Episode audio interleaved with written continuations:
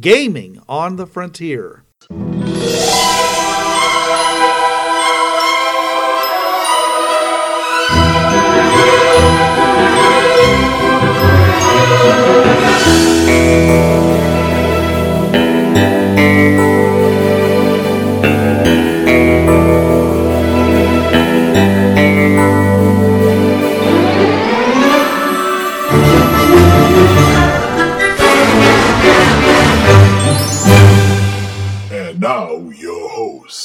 This is Bruce. This is Trav. And this is Jonathan. Welcome to Gaming on the Frontier, your podcast of going out for a fun, fun time and finding you're in the middle of a horror show. Or Jurassic Park. Or I both. I know what you did last summer. And it wasn't the Tilt-A-Whirl.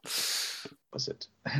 Anyways, welcome to Gaming on the Frontier. This week we are talking about Uh, follow-up on a subject we talked about a little earlier, which were called Temelern Entertainment Worlds.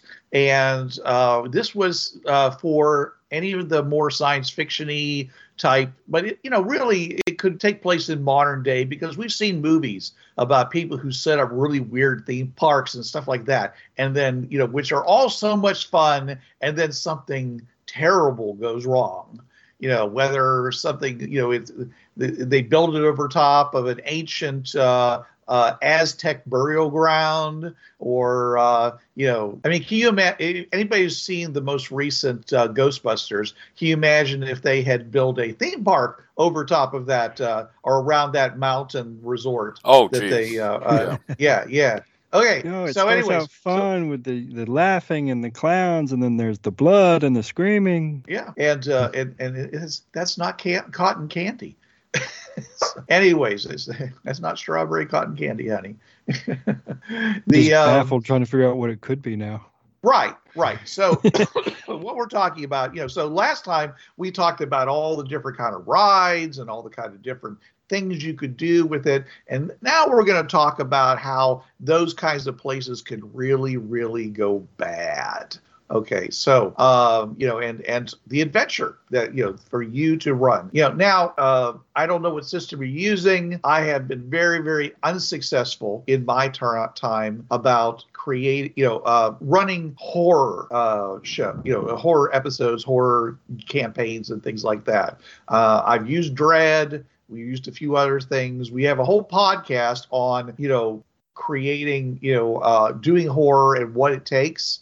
So a lot of people aren't prepared to have their characters that exposed, you know, that lacking in resources and things like that. So sometimes it's more of an actioneer, like Jurassic Park or Aliens, you know, or a number of other things. So Um, anyway, so we're, um, uh, so what we, uh, so when we talk about, you know, this, okay, you know, Jonathan is going to, is going to take over now, and he's going to start talking of telling us how these perfectly, or at least appearingly innocent, uh, uh, entertainment worlds or entertainment sites and stuff like that can begin to rad, you know, can radically turn for the worse. So Jonathan.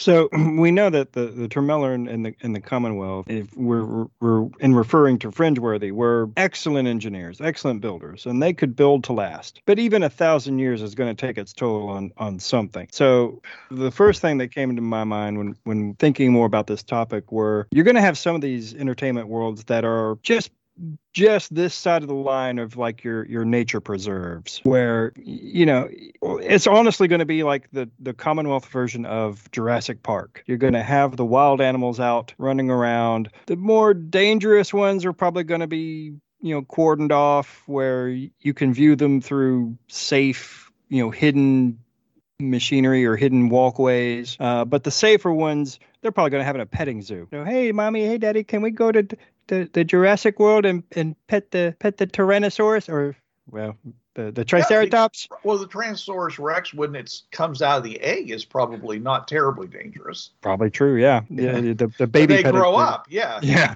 They're really that cute. That baby dinosaur now might uh, re, might be a little bit more dangerous. Yeah.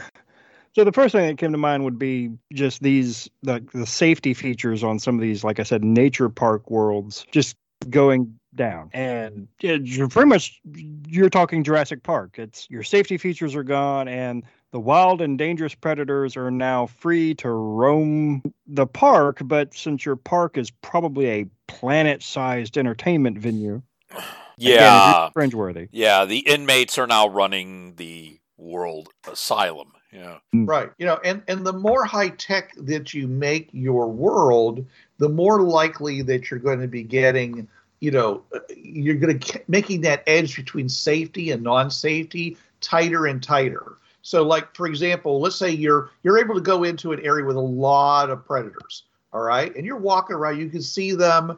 And, you know, and, and a lot of predators, especially like giant dinosaurs and monsters and things like that, they they ignore they would ignore something the size of a human. Okay, we're like one mouthful. You know, they're out looking for dinner. They're not looking for a snack. So they might very well just ignore you, especially if you hunker down a little bit or you're wearing some kind of camo gear and stuff like that. But, you know, a wise tour operator is going to have it so that, you know, if somebody, you know, if, if by any chance they do take notice of you or something, they come, or if they're accidentally going to stomp you just because you happen to be in the way, that there's going to be some protections, like maybe there's a force bubble that'll suddenly come up and protect you. Okay, maybe you'll get instantaneously transported to another location nearby. Okay, maybe you just literally fly up into the air out of their range.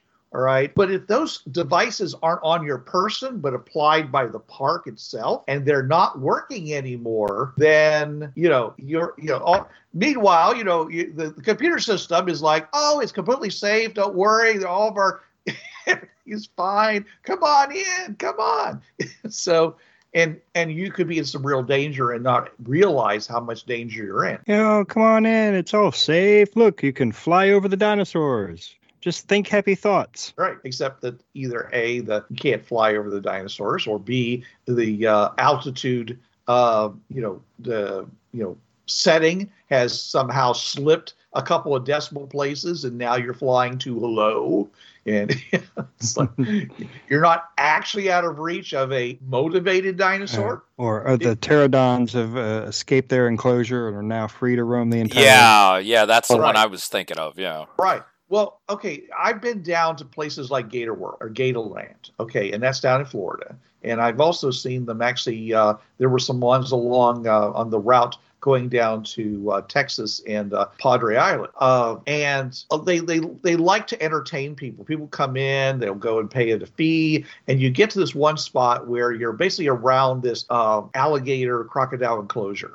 And they're in the water. You're, you're looking at them and stuff like that.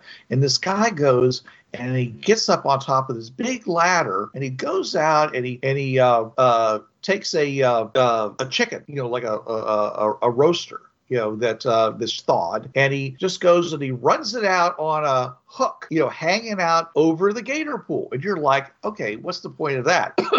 You're fourteen feet, you know, above the water. How could this possibly matter? You know, these, you're looking at the gators. It's like, this not happening.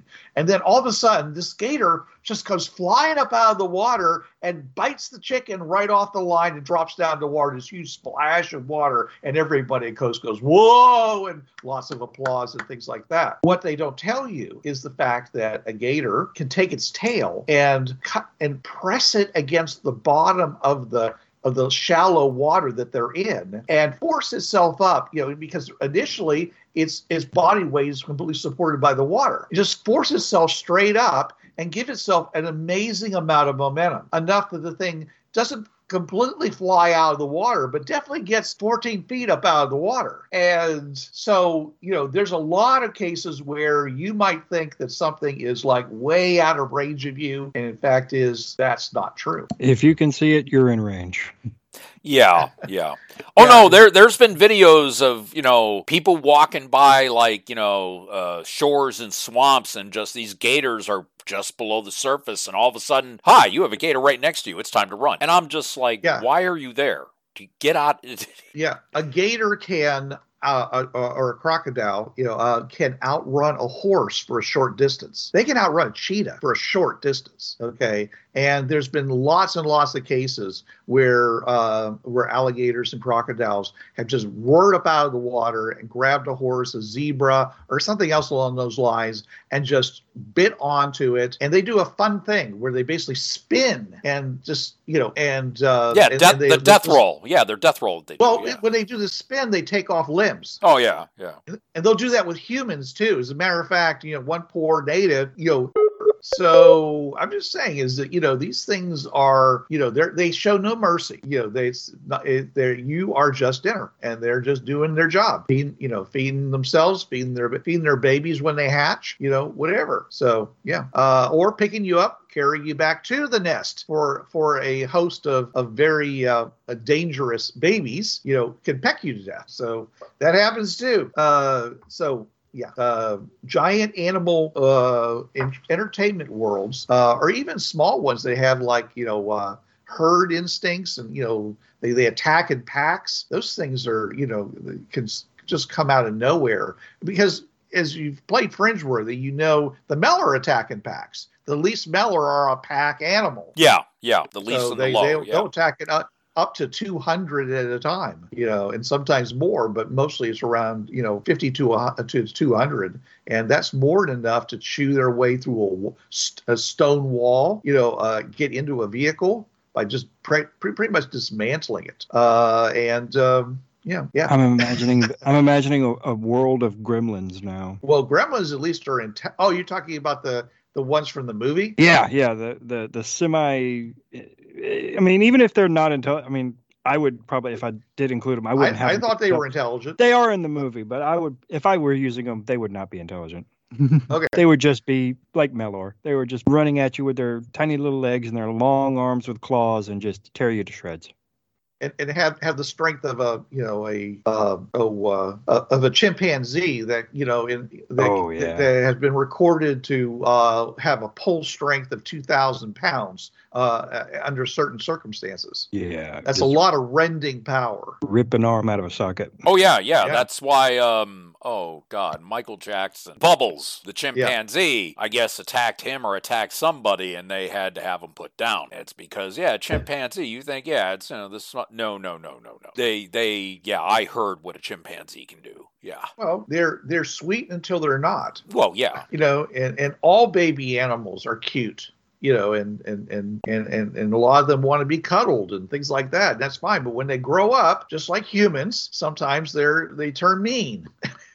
and, uh, or they, they try to assert dominance, and you don't know how to, since you're not that species, you don't know how to present submission to the creature. And so it does what it has to do in order to exert dominance on you, which may be killing you. It's all misunderstanding. They're not evil. They're just misunderstood. No, no. Either way, you're still dead. Yeah, right. Uh, all right. Any other ideas? But uh, the the kind of that, that led the next idea that kind of led out of this was um, when you have like because the the term, the Termellar and other advanced races probably going to love showing off their like genetically engineer genetic engineering and and their achievements in that. So one, I think one of the things we referred to in, in a previous episode was like you could have a true Disney world where they can create actual talking animals, and you can walk through and on you know visit these worlds that have shown up in Disney or other like cartoon settings and, you know, talk with the animals. Yeah, I think also just the Termellar are going to see, oh, let's see what happens when, you know, we put you know, this, oh, an octopus with this, you know, and yeah, you mm. know, and so yeah, a lot of it, it's going to be just, look what I did. And the particularly impressive specimens might, you know, go on display somewhere. And depending on, you know, how careful they've been with their research and, and experimentation, some of these things might continue to mutate if not taken care of and monitored for a thousand years. Well, that's just evolution. Well, thousand, well, thousand years. Yeah, that's the thing. Yeah. Yeah, my wife said the same thing when I was talking to her about it. It's like, you know, with a thousand years, like, eh, a thousand years ain't much for a lot of evolution. You got some room, but not a lot. But if you're talking about a, a genetically engineered race that might already kind of, the, the, the D N A might be kind of already kind of iffy. Yeah, if, well, yeah, that's a good term, iffy. Yeah, a thousand years might be a little bit more room. Yeah, or if you have some kind of uh, computerized, you know, breeding, um, you know, facility that's run by a now crazed A I mm. that might decide to, you know, these people aren't being um, challenged by these. Let me go and, you know, raise it up. Tweak it a little, yeah. This is supposed uh, to be a, a, a game world, and, and right. these are supposed to be the level level ten mobs, and they're just, yeah. Yeah, let's let's up their aggression. You know, let's tweak their brains a little bit. You know, up their aggression. Let's let's pump some more. You know, uh, you know, let's slap some some uh, combat drug packs onto them so they're they're they're they're in, you know, they're not feeling the pain anymore, and they're you know they're not feeling any kind of uh, exhaustion or anything else like that. And maybe throwing uh, some laser and, eyes. And, and, and, and let's let's up their their uh, hunger index so that they're they're really really hungry. so and yeah, well, it, it laser eyes. So basically, the A I is there like Doctor Evil. I want sharks with freaking laser beams out of their eyes. Right. Well, if you really feel like they're not being challenged, then you might actually start arming them. Yeah. Yeah. So yeah, and so yeah, you could you could do some stuff like that, sure, you know, um, and uh, so just because you know you just weren't you know making it interesting enough, you know, and there was uh, a, uh I don't know if it meant, I mentioned this before on the podcast, but I'm not sure if this on the the one we did about uh, these entertainment worlds, but there was a book I read where uh, the uh, they they were sending people out to be. Uh, uh, colonists, well, actually like preliminary colonists on, on these worlds. They sent one person, okay, and they sent a robot with them as a helper. And they sent the w- most pathetic person they could find because they wanted to, you know, this, this if, if this person could survive on this alien world, then they knew that the regular people can. Because if all you do is send your A team, you know, your Delta Force types, yeah, they're gonna they're gonna you know brush off a plague or they're gonna you know fight off a horde of of uh, velociraptors, no problem, okay. But your average person, no, no, we want. We want colonists to be able to come and not have to worry about the environment killing them. Okay, so they, what they did was they, they sent this guy who was really pathetic. I mean, you know, it's, you know, it's basically a, a pre, you know, drug Steve Rogers, and uh, you know, who really just wanted to succeed at all, but really didn't know how to do it. And and as he's there and bad things are happening, he's scraping himself up, all the things you expect. The robot's very helpful. All right, but then. Things start happening. The robot starts making mistakes. The robot stops, starts bumping into him and, and knocking him down and getting him hurt and stuff like that. And he finally realizes that as time has gone on, he's become more uh, capable of dealing with the environment and the, and, and the challenges. He's learned how to survive better.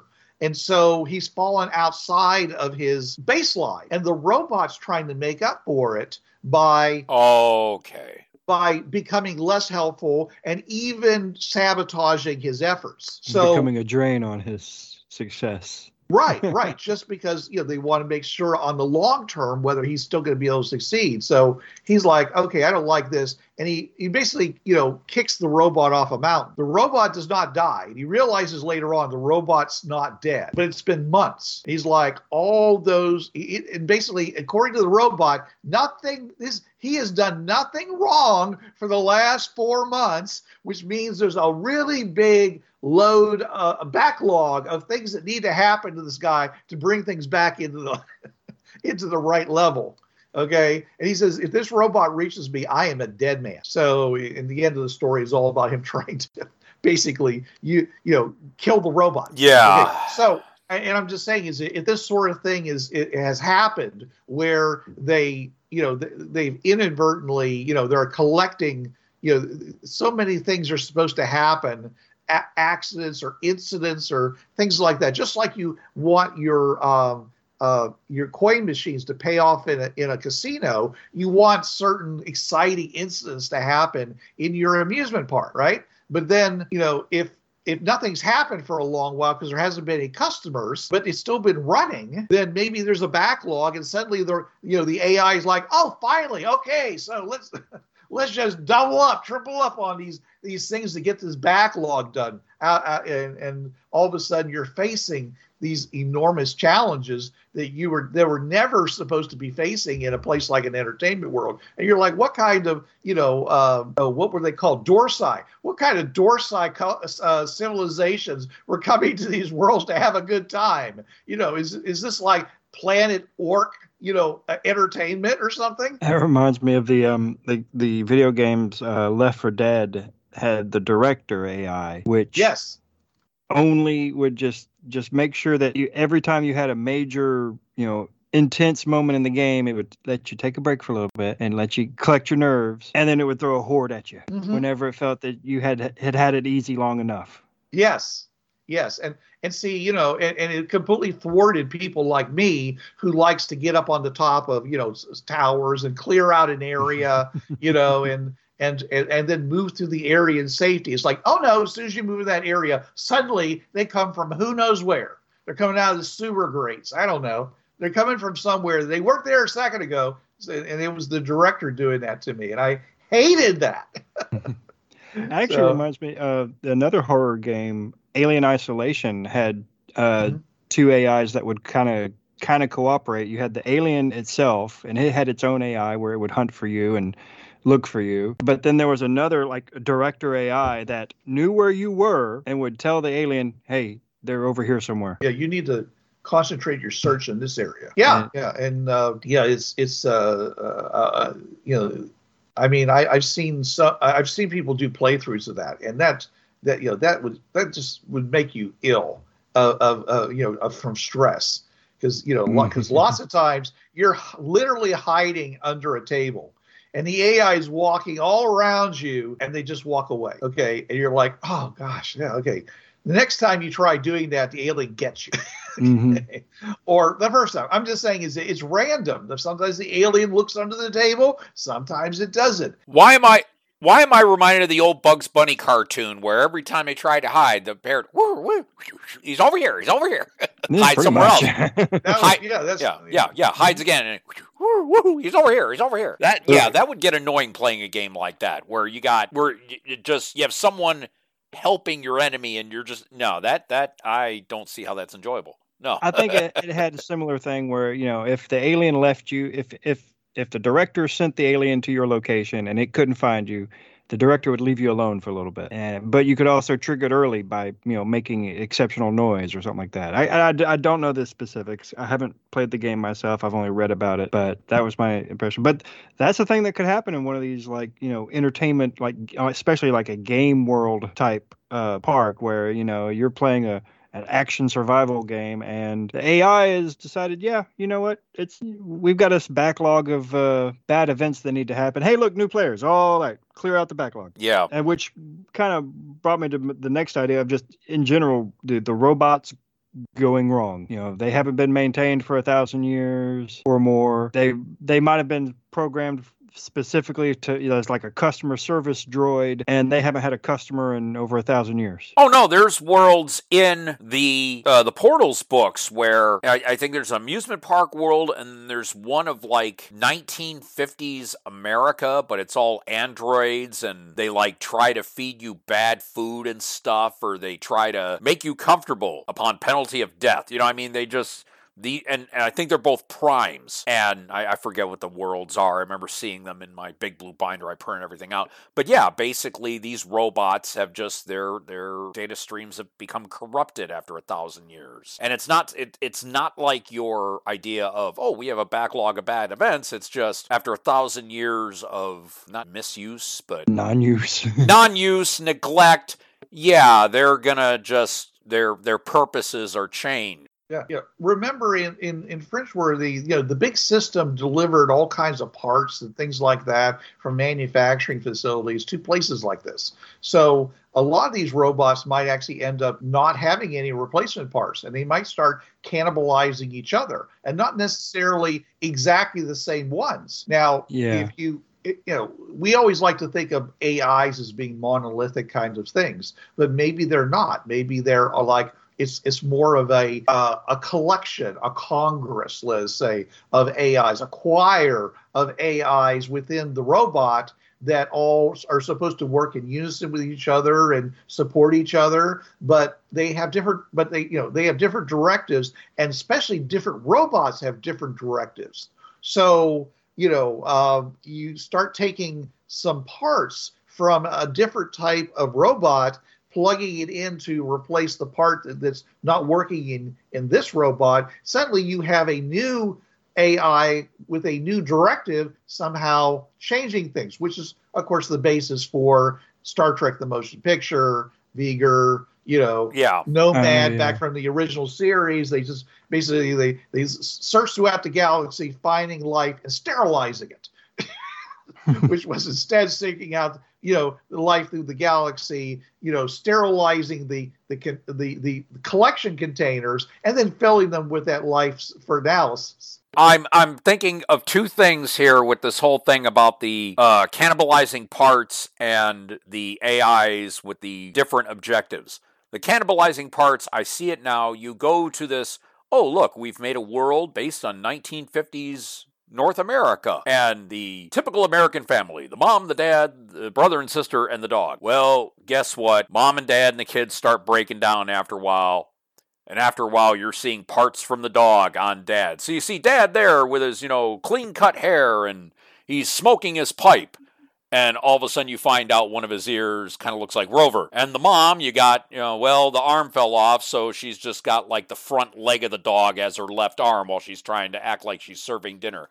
The kids both look like, yeah, they've got like dog's eyes, and the girl's got this. I can see that happening. And as far as talking about the the separate A Is, it kind of reminds me of the role-playing game from Palladium Books, Splicers, where it was uh, robots were taking over humanity and kept them in, like, parks, and so the A I ran the world, and more and more politicians started putting in their own objectives with their own agendas and everything, and the A I, after a while, just fractured. It had seven different personalities because of just, oh, look, you know, we, well, we wanted to do this, and I wanted to do this, and this, this faction of the government wanted to do this. And after a while, it just snapped and said, oh, no, humans are the vermin. Yeah, vermin control? No, no, let's take care of these, these nasty humans that spread all over, and Q Smith, humans are a disease speech from the first Matrix movie.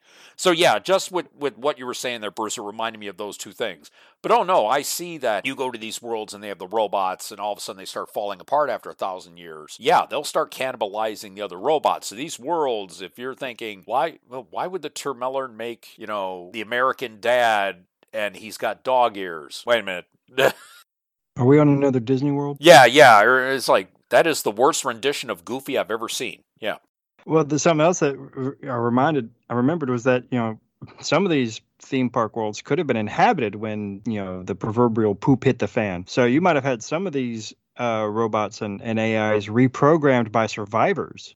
Well, just trying to to to, to survive and, and defend themselves. Right. And not doing it right. Yeah, we did mention in the first one, I do remember this, about um, the big system gets shut down, and these people are on these worlds, and all of a sudden, and they're trapped there. And you would have these cultures that are living on after a thousand years. They are the great, you know, the, the far removed descendants of those uh, left stranded. So yeah, they, they would have their own culture. They'd be fighting the robots. I think we did touch upon that in the last, I'm not right. sure. Well, it, it could be worse than that, okay? It could be that, you know, now that they're no longer connected the way they were, you know, they're not immortal like they once were, okay? They don't have the support that they need.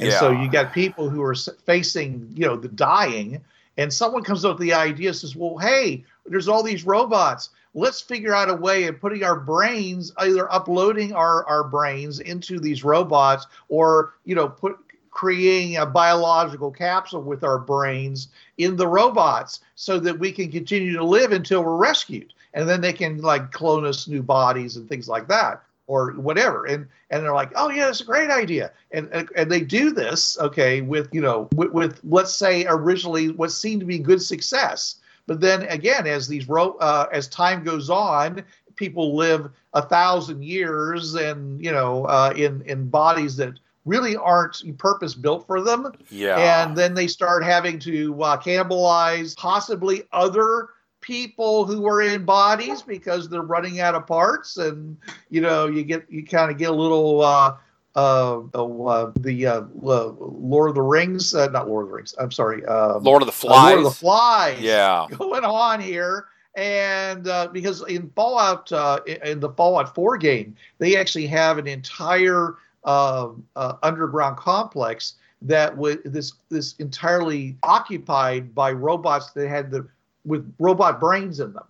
Okay, and people basically had their brains put in these robots to wait out the disaster and then come back two hundred years later, you know, and things have gotten a little weird in that place. You know, there's actually a murder mystery that you're supposed to solve, you know, and, uh, you know, so I'm just saying is that you have a bigger world, you have, you know, thousands of people like this, you know, and all the other bad things that are happening just adds another level of, uh, of more craziness because, you know, people go crazy for a lot of reasons and, and, uh, you know, finding yourself, you know, constantly in, in, al- in an alien body uh, is probably one we have no idea how bad that would be. Well, yeah, if you were, uh, you know, a human consciousness and all of a sudden you wake up and you look, you're like, you know, one of the aliens from The Simpsons that's in the Halloween episodes every year. Yeah, uh-huh. that would that would make a person snap because, wait a minute, where are my fingers? Where are my hands? Why is my skin green? Why do I have one eye? My... My yeah. sensorium is different. Yeah. And maybe you're okay with it for the first fifty years. Okay. You can deal with it. You know, I'm, I'm, but then after that, you just get tired of dealing with it. Always feeling like you're in the wrong body. Yeah. And, and you start getting a little bit, get a little bit cranky. I want my legs back. Yeah. I miss my legs. You have perfectly good human legs. Gimme, gimme, gimme. Oh, no. Especially if they're like running around in, like, say, biodroids that could repurpose living tissue and then just incorporate it. Oh, okay. I'm not quite sure I understand what you mean by a biodroid. Can you be a little like, more? Like it's it's pretty much a a living flesh body, but like say like the nervous system is artificial, but it can still integrate with regular flesh. So if they lose an arm, you know, normally they would probably just clone another arm for it, but it could it could take yours and use it. I'm kind of reminded of the Vesh from F T L, where they had snap-on parts. Like, oh, look, we need to repurpose this arm. Okay, remove the old arm, put a new arm on. Yeah, that's the kind of the vibe I'm getting from what Jonathan's talking about, the that one race from F T L twenty-four forty-eight, the Vesh. Yeah, well, they had all kinds of parts that they could attach as needed. Yeah. Yeah. It's just these robots are looking, your parts look nice. Come here. No, no. You're going to come here. I like I your, love eyes. your eyes. Can I have them? Can I yeah, have them? Yep, exactly. Yeah. Yep, yep, yep. Wow. Great minds thinking alike. Hey, hey, hey. But yeah, the robot's gone feral. Yeah, that's, it It could be for a lot of reasons. It could be design parameters have changed due to the environment, lack of interaction, and just, yeah, something corrupting the data stream. Something could go wrong with the world itself, and they've had to adapt. Like, let's say this world in the thousand years, I don't know, tectonic upheaval starts and you've got now a totally different world, like a new continent rose up or, you know, and, you know, it flooded oceans. So yeah, yeah. I mean, there's a lot of things that can make these robots go completely off the rails, as it were. And considering, oh yeah, no, it's supposed to be a robot of a, of like a little girl. Yeah. This little girl could rip your limb off like that. The aforementioned chimpanzee or the aforementioned alligator. Yeah. That's, that's not going to be a fun trip. No, just no, go back to the Welcome Center. Yeah. Um, right. And and a lot of these, um, you know, again, if you're talking to Mellor, they love making tools and other things into furry critters. Okay. And they're usually cute furry critters. So you're, you're, you're facing, you know, basically uh, evil ponies, you know, and other things like that, you know, where they look, you know, they, they, when you first meet them, they're all going to be so fine. They're going to be nice and sweet and and uh, cheerful and helpful and things like that. And and then, you know, meanwhile, you're they're slowly edging you toward the stew pot, you know, or, you know, or maybe they've decided that they, they you know, they need some new slaves, you know, or just maybe they're they're like humans. They like to pluck wings off of insects, and it's now your turn. I, I you know, I, I haven't gotten into anything new for a while. Let me get into you. so, but you Let's know, take you apart and see how you work. Yeah, exactly. Yeah, where I've done this hundreds of times. Somehow that's not reassuring. No, no. How many were successful? Yeah, didn't. How many did? How many of them did you get back together again? Um. Um, it's like, yeah. I didn't think that was necessary. Uh, you know, we were just trying to find out how they worked. Anyway, no one said so, I had to put them back together. Yeah, you know how yeah. hard that is? That's no fun. It took me all this work to take them apart. Now I got to put it back together. What kind of game is this? It's a game I don't want to be in. See ya. Uh, where's the portal? Yeah. But yeah, the, the, the, but with, yeah, robots. And I mean, we can use the term, you know, they could either be mechanical or, like Jonathan said, biological but just programmed organic beings. Kind of like the Zentradi, how they're, yeah, they're basically creche-born and, you know, tube-grown and downloaded with their information, and they do whatever. And yeah, so we're we're using robots as kind of a broad term here, folks. Um, but no, I mean, these, and, and still, I'm still thinking of, like, the depiction of this world over, you know, two hundred nodes over, and this was the family, and yeah, it, it, you don't know now, you're coming there after a thousand years, you don't know if that's how they looked, or did they actually look like that? No, I think that's the ears off the family pet, yeah, because only the dad has the one weird ear, you know, things like that. These, and it even says, I think in the, uh, oh, where was it for the, yeah, one species amusement may be another's bafflement. Uh, many of these, for the arcades, many of these machines are totally incomprehensible by prime and don't often come with instruction booklets. Yeah, they're going to come there and see these robots and they're all cannibalized and they may be thinking, well, it's the fringe pats. These races could be like this out there. You know, just, no, they they took out poor Fluffy. Yeah. They didn't take out Fluffy. They, they've, they've, they've made Fluffy an even more integral part of the family. Yeah, they repurposed the family pet. Yeah, mm-hmm. And I feel I feel so unclean saying that just now. Okay, but what else you got? So those are the, the, the, the main ideas I had as far as just sort of, you know, the, the natural, like, theme park gone bad or gone rogue. Uh, and I wasn't sure if you guys had any other, like, sources, because the other ideas I had were more of, like, they might, the theme parks that might seem like they're gone bad, but they're actually operating as intended. They were made intentionally to, oh boy, just either scare you or challenge you. Right. And and maybe they, they will rescue you at the end, or maybe you'll find out it was all a virtual reality experience, and, you know, dying and just reboots you back to a safe place, or uh, with with a little bit of amnesia about how you just died, and you just pick up where you left off. Like, you know, uh, but uh, one of the things I was thinking of is that, you know, uh, you know, a lot of theme park worlds and entertainment worlds and such have all kinds of food choices.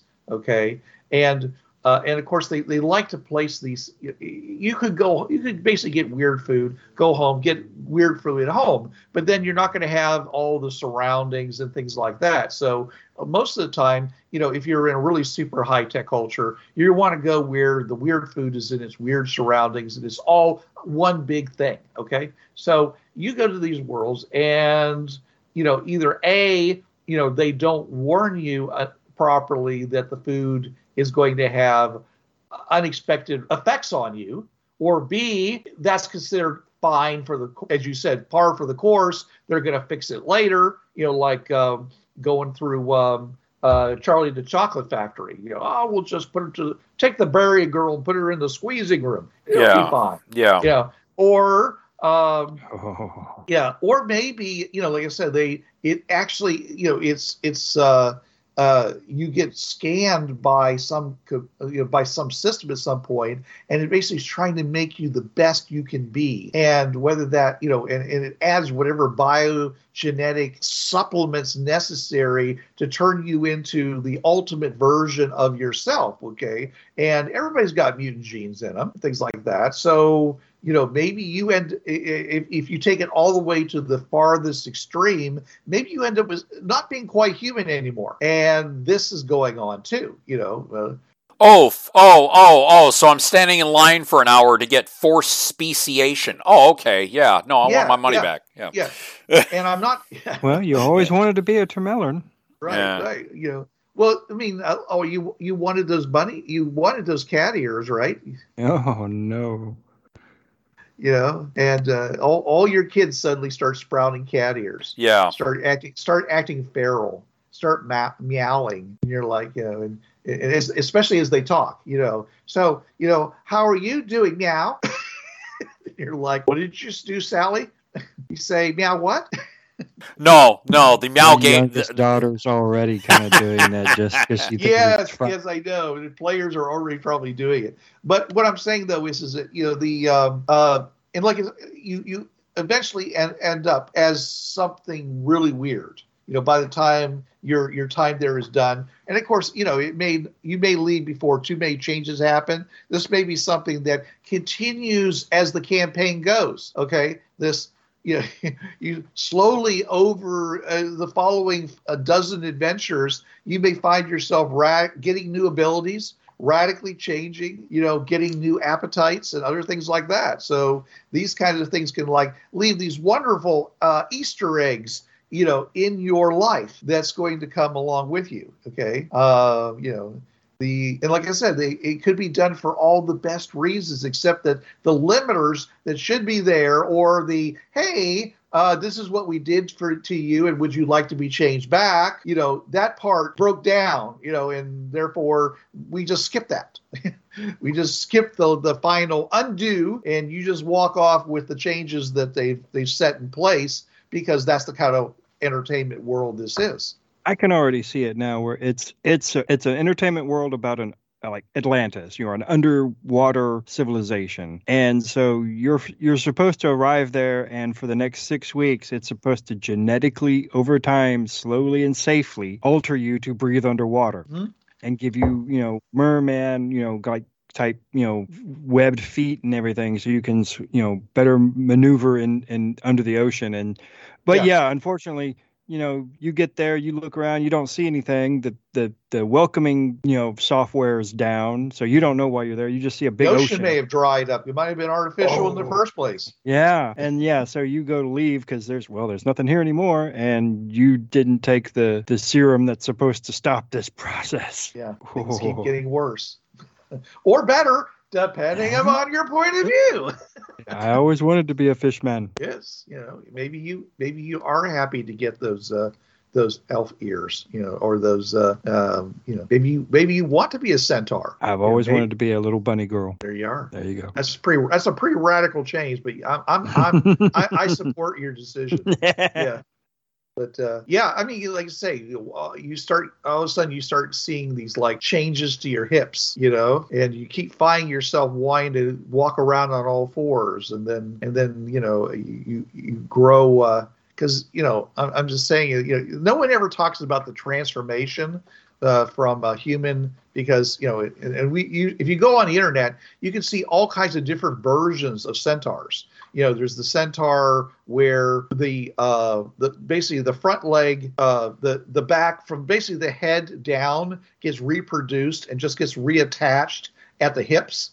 So basically, you have a back, hips, back, hips. Okay, and you're a centaur that way. Okay, or it's literally it's like you know they a whole nother animal just basically just grows out from your hips and, and, and, you know, and converts over to, or, or, you know, basically from the waist down, you basically turn into a, to a horse. Okay. Or, you know, uh, and of course the most ridiculous one is the, is the head of the horse, the body, the torso of the human, and the body of a horse and such, you know, and I've seen a lot of different versions, and all those are possible, you know, if you're in one of these kinds of situations where something can just have its way with you. Um, and, Whatever some mad geneticist thought up. Well, they just might graph you together too, you know. I mean, they could just and yeah, they chop, don't have to even do it. Slow. Just chop, just chop you off at the at the you know uh, at the waist and just graph you right into a horse. And that, from that point on, everything that was mane and up is gone, and you're now you, and you're like, oh, look at me, I'm a I'm a I'm a hexapod.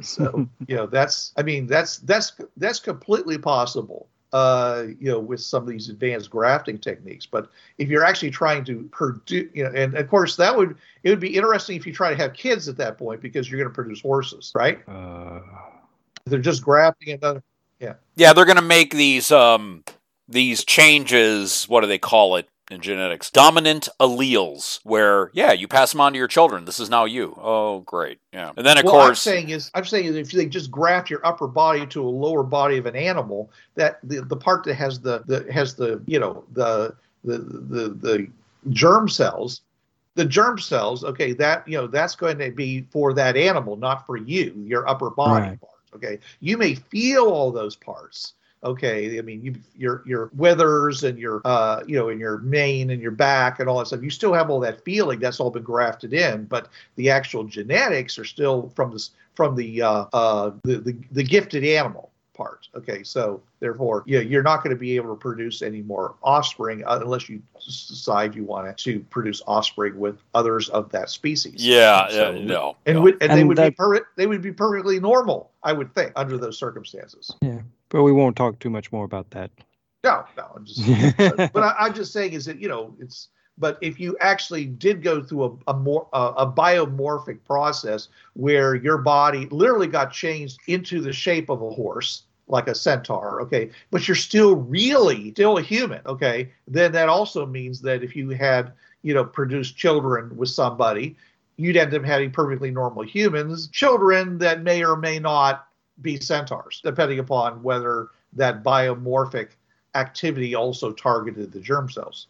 Mm. So I would imagine for most of these, at least theme park worlds, it probably wouldn't. It would probably be, you know, th- this safety measure that, you know, you're, this is for while you're here. This isn't well, to go a, back home. It's a lot of effort. I mean, I mean, it's one thing to go and change things, how they morphologically, how they look. It's something mm. else entirely to be able to, you know, literally purpose, purpose, replace the D N A. Essentially, it's easier just to go in and replace the D N A in every cell than there is to to try, you know, uh, than, you know, than to do anything else. So, because um, you're you're basically going through a developmental process for that body to do that. So, you know, and, and of course, it could also be a completely a a bioorganic pro, uh, uh, prosthetic that isn't even alive. It just seems like it's alive, you know? Again, so, you're just a genetic or, or uh, organic robot. Yeah, you're just an organic robot there, you know, with your torso attached on the top, you know, which is real, you know, with the and and you your body, your digestive system would feed that that um, uh, that larger centaur body, so you'd be eating a lot more. Yeah, you'd be, you would be a lot bigger. Uh, but you wouldn't be eating hay. You'd just be eating regular food, just a lot more of it. You know, I'll have three, uh, jo- you know, triple decker cheeseburgers. Thank you very much. Where do you put it all? And he just waves that tail around. Where do you think? Says this slaps slaps those the, those haunches and say says these babies take a lot of a lot of fuel. You know how they say the food goes to the hips? I need a lot of food to go to these hips. Yeah, keep... I need a lot of food to go to yeah, these hips. Yeah, bring, bring, a lot bring, of hips. Yeah, that's yeah. hilarious, Trav. Thank yeah, you very much yeah, for that. That's yeah. good. That's a good one. All right. So yeah.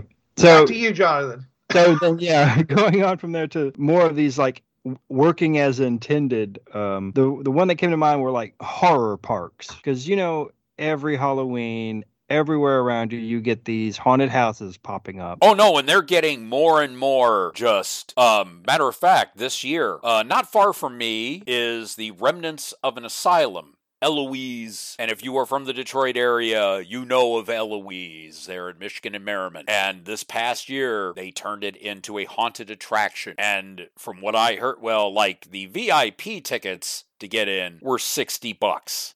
And, oh, yeah. No, no, I researched...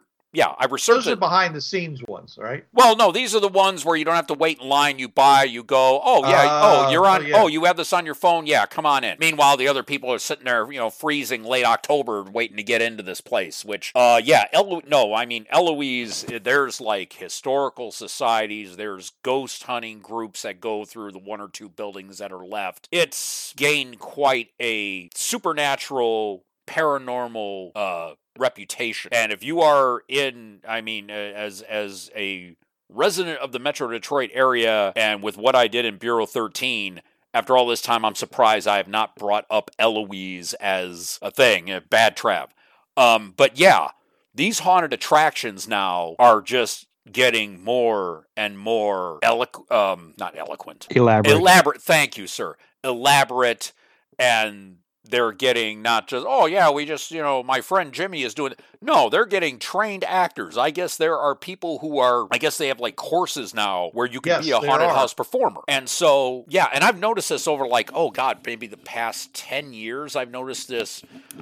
The haunted attractions have just taken on a life of their own. Oh, yeah, they have, they have like whole stories that you're like forced to go through. Oh, yeah. And... No, there and, and oh, actually on my show, um, somewhere in Kentucky, was it? There are haunted attractions. You sign waivers. Because, oh, yeah. Because they go there to trigger. Oh, yeah. They're, oh, they're... no, this place doesn't play. I mean, it's come up twice in the past year on my show. And I'm just, and, and me and, you know, Z and Jeff were like, no, no, no, no. If I got to sign forms before I go in, no, just no. Yeah, the whole point is to make you break down and and want to leave and run away and, yeah. and forget getting to the end. Yeah. And Where's just, the nearest exit? Yeah, so these What safe word do I need to use to get out of this? Yeah, uh, it's either Arm- and, and those who know me will get this joke. It's either pineapples or Armageddon. Anyway, but no, um, no, the and just, okay, it's like, think of all these haunted attractions that you're seeing now, how elaborate they've gotten, and it's now planet-sized. Hi, you can go to one of one or up to eight portals to come in, and it's a different thing each time. And just and not just planet-sized, but we're talking the ultimate in technology. You want special effects? You got special effects. They're so yeah. special, you won't even know they're effects. Right, and and like before, when you decided, you know, hey, I'm tapping out, you, you go over to a uh, uh, basically a, a safe little lounge where they would, you know, come by and pick you up in a tram or something like that and take you back to the main place and, you know, douse you with cookies and hot chocolate and, and uh, you know, ice cream and whatever and, and, and, you know, massages and stuff to, you know, to get your yourself back to your happy place. That tram ain't coming. As a matter of fact, is that as soon as you leave that safe place, you're back out in the same world you were just at. So now it's like, okay, we have a safe place, but we we're stuck. We, you know, the exit is like a thousand miles away. We have to make it to the next safe place. Gee, now sounding like, you know, um, uh, uh, Left four Dead again, right? Got to get to the next safe room. Yeah. So, yeah.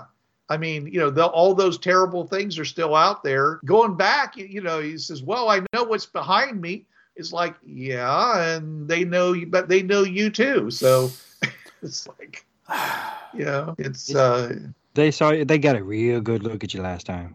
This is Bruce Sheffer saying there are a million, million worlds out there, so go explore them. And this is Trav. There's a reason why it's called gaming. It's for having fun. Gaming on the Frontier podcast is wholly owned by its hosts. It is released under the Creative Commons three point oh license. No commercial reproduction, and any use of any element of the podcast must be attributed to the Gaming on the Frontier podcast.